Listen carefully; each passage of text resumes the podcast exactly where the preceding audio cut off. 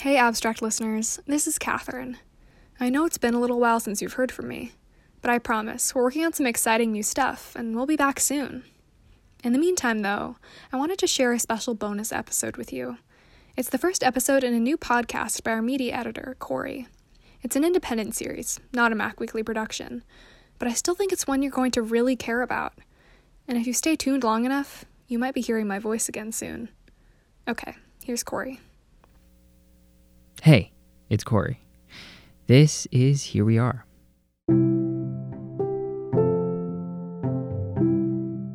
Juan Galicia Diaz is a junior studying political science. He's from Little Rock in Arkansas, uses he, him, his, and right now he's living off campus in St. Paul. If you don't already know Juan, he's one of the facilitators of MOCC, the Men of Color Collective. He also has this really deep voice. And let me tell you, when Juan walks into a room, chances are good that he's the best dressed person there. Like, really good.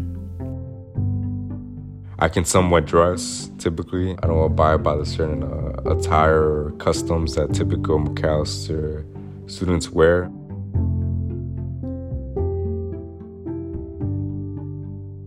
I was raised by two beautiful Mexican immigrants, mother and my dad, in a big family. Uh, so it's actually, um, I always have to count, it's five of us no, actually six of us. And I was raised in Southwest Little Rock, which I say is the segregated part of Little Rock, Arkansas, which is predominantly a black and brown neighborhood or community.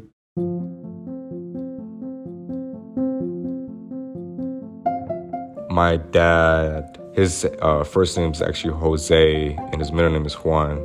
But my grandpa's name is Jose, so I guess they called each other by their middle name. So all the time, you know, my my aunts and everybody on his side of the family call him Juan.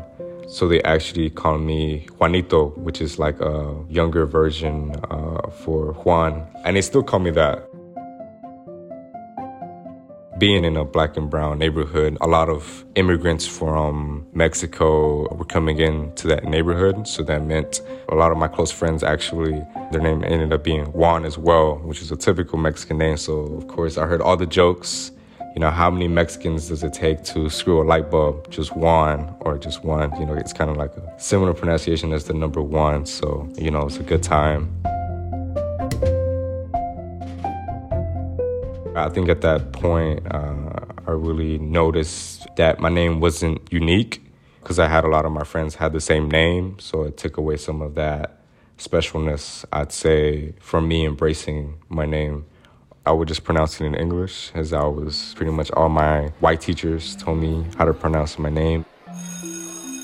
One of the key things is that uh, I think in elementary school, a lot of us have to go through roll every day. So it was like, oh, Juan Diaz here.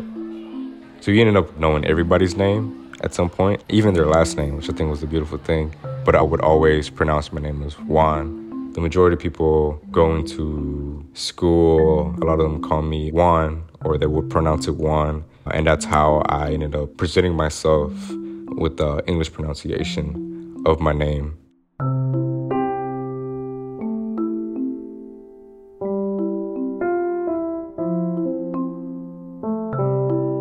One day, Juan is on his way to the library. I don't know what I was doing, printing out maybe homework or whatever, maybe some scholarships I was trying to apply to. But yeah, nobody was typically there. It was pretty empty, I'd say. I think at some point they started charging us print. So obviously I had to interact with the librarians. And I think one time I was always just walking into computers or something. One of them, she told me like, hey, I, I just had a had a feeling. I just got a message from from from God, from you know that um, that I should talk to you. I should I should have a conversation with you. Miss Lamb, that was her name. And at first I was kind of shook. I was like, what is this crazy lady doing? But yeah, we're like, yeah, she just um, told me to reach out to you and see what you were doing. How's your day going? And from there, I don't know, we just kind of kicked it. Uh, and kind of we were able to connect, and she was extremely supportive to me. My senior year of high school and helping me apply to like scholarships and different schools that I was trying to get into and just understanding the whole college process of of applying. One of the things that she uh, was very apparent within her and character, uh, how she carried herself was her devotion to her spirituality and to her religion more than anything. And she was always extremely thankful. She was always super humbling, telling me that I should come to church with her sometime or to check out a, a church and to start reading the Bible. And, and to give you, I, I, was raised Catholic. You know, I would go to church every Sunday, but I wasn't a, a very devoted member, I'd say. So she was definitely uh, a big influence, I'd say, uh, into this whole realm of religion for me.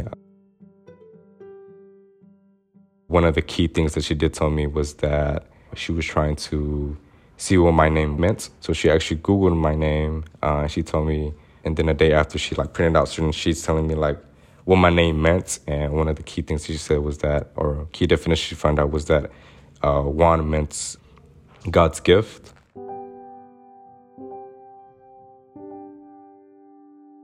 At first, I didn't, I didn't, I did not believe her uh, when she told me. I'm like, "What the fuck is this?" Uh, so I, I had to like Google it myself. But she actually even printed it out for me. So I looked at it. And I'm like, "Wow, damn, maybe I'm a gift from God," you know. Uh, but I was like, "Oh no, it's kind of vague too." So, you know, I'm pretty sure we were all told that you know we're a gift from God at some point of our lives, right? But you know, I think, I think to me, it was, it was, uh, yeah, really flipped the switch into how I understood and perceived my name. Because before that, that moment, uh, I had seen it something as just another label that I was given by society and something that my parents really hadn't taken too much of a time to really uh, think about. And I was just placed on just because of my dad. And there's no shots to him, you know, he's a great guy. But overall, like as I was saying, through the whole different like stereotypes and just being even like my one of my best friends back home, his name is Juan. I saw it or not as a very special name. So that definitely really influenced the importance of me um, understanding deeper the, the value that I have towards that name and embracing it in, in a new approach that was more um, wholesome to uh, my identity and who I am as a person. And I think Miss Lamb really allowed me to to see that uh, during that moment.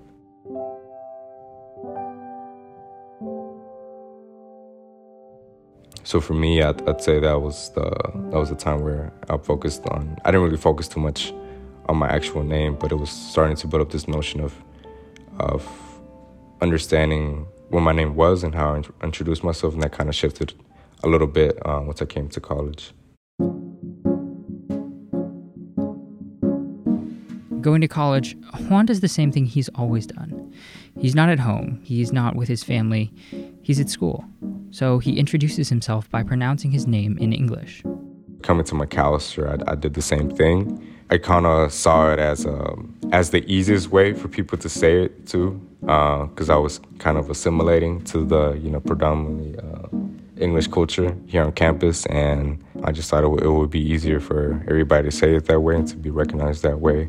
Uh, instead of trying to like teach people how to say it, the only time I was called Juan was actually in my household. Uh, but you know, I always thought that you know, once you're out the house, you switch it to English. You're in English mode. Things are like this for a while, but then Juan sees one of his friends make this really big decision. My friend Chaguzim Nibogu, uh, who was my, one of my housemates, actually changed his name to Chi or Chaguzim uh, he was formerly known as Robert. And to me, I was like, why'd you do that? Or like, how'd you do that? It really showed me what your call in society is up to you. You know, you're the one that's going to be taking it on for the rest of your life. You're the one that's going to be recognized by it. So for me, that that understood the the different boundaries, the limits that I thought, you know, a name could have on people because I remember, I remember back in high school too. One of the issues that I had was that uh, my entire life I thought my name was Juan Galicia. I'm supposed to have two last names, Galicia and Diaz. But eventually, when I was doing financial aid, I was told that my name's actually Juan Diaz. So Diaz is my last name. So I guess uh, when I was born, the nurse kind of fucked up and put my actual last name, my dad's last name, as my middle name and my mom's maiden name as my last name.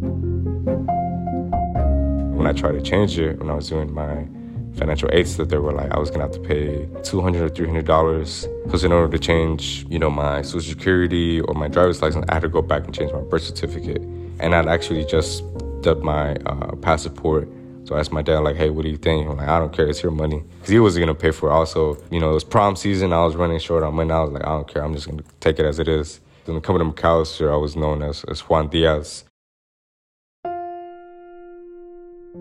then after that, Chi's Chi's um, story and that other moment of me trying to change my name really helped me understand the importance of really embracing my, my culture, my Spanish culture and the Spanish language and how I was raised, and to not let this colonial English language to take that away from me. After that moment, and even over the summer, I really started changing that, that way in how I pronounce my name because I want to make sure that I'm, I'm remembered completely and also to pay respect to both of my parents. I picked up Galicia and started adding that within classes, um, you know, on Zoom now, now this pandemic, and even, you know, my friends, um, you know, tell them the importance of saying Juan, not just Juan um, which can be hard, you know, for people. But I would say that you know there's a lot of English names that are, I believe, are very complicated, and you know people still say them. You know, um, so it's not that hard. So, you know, if you want me to help you with it, by all means, let me know. I will take the time. Uh, just hopefully you take the time as well too.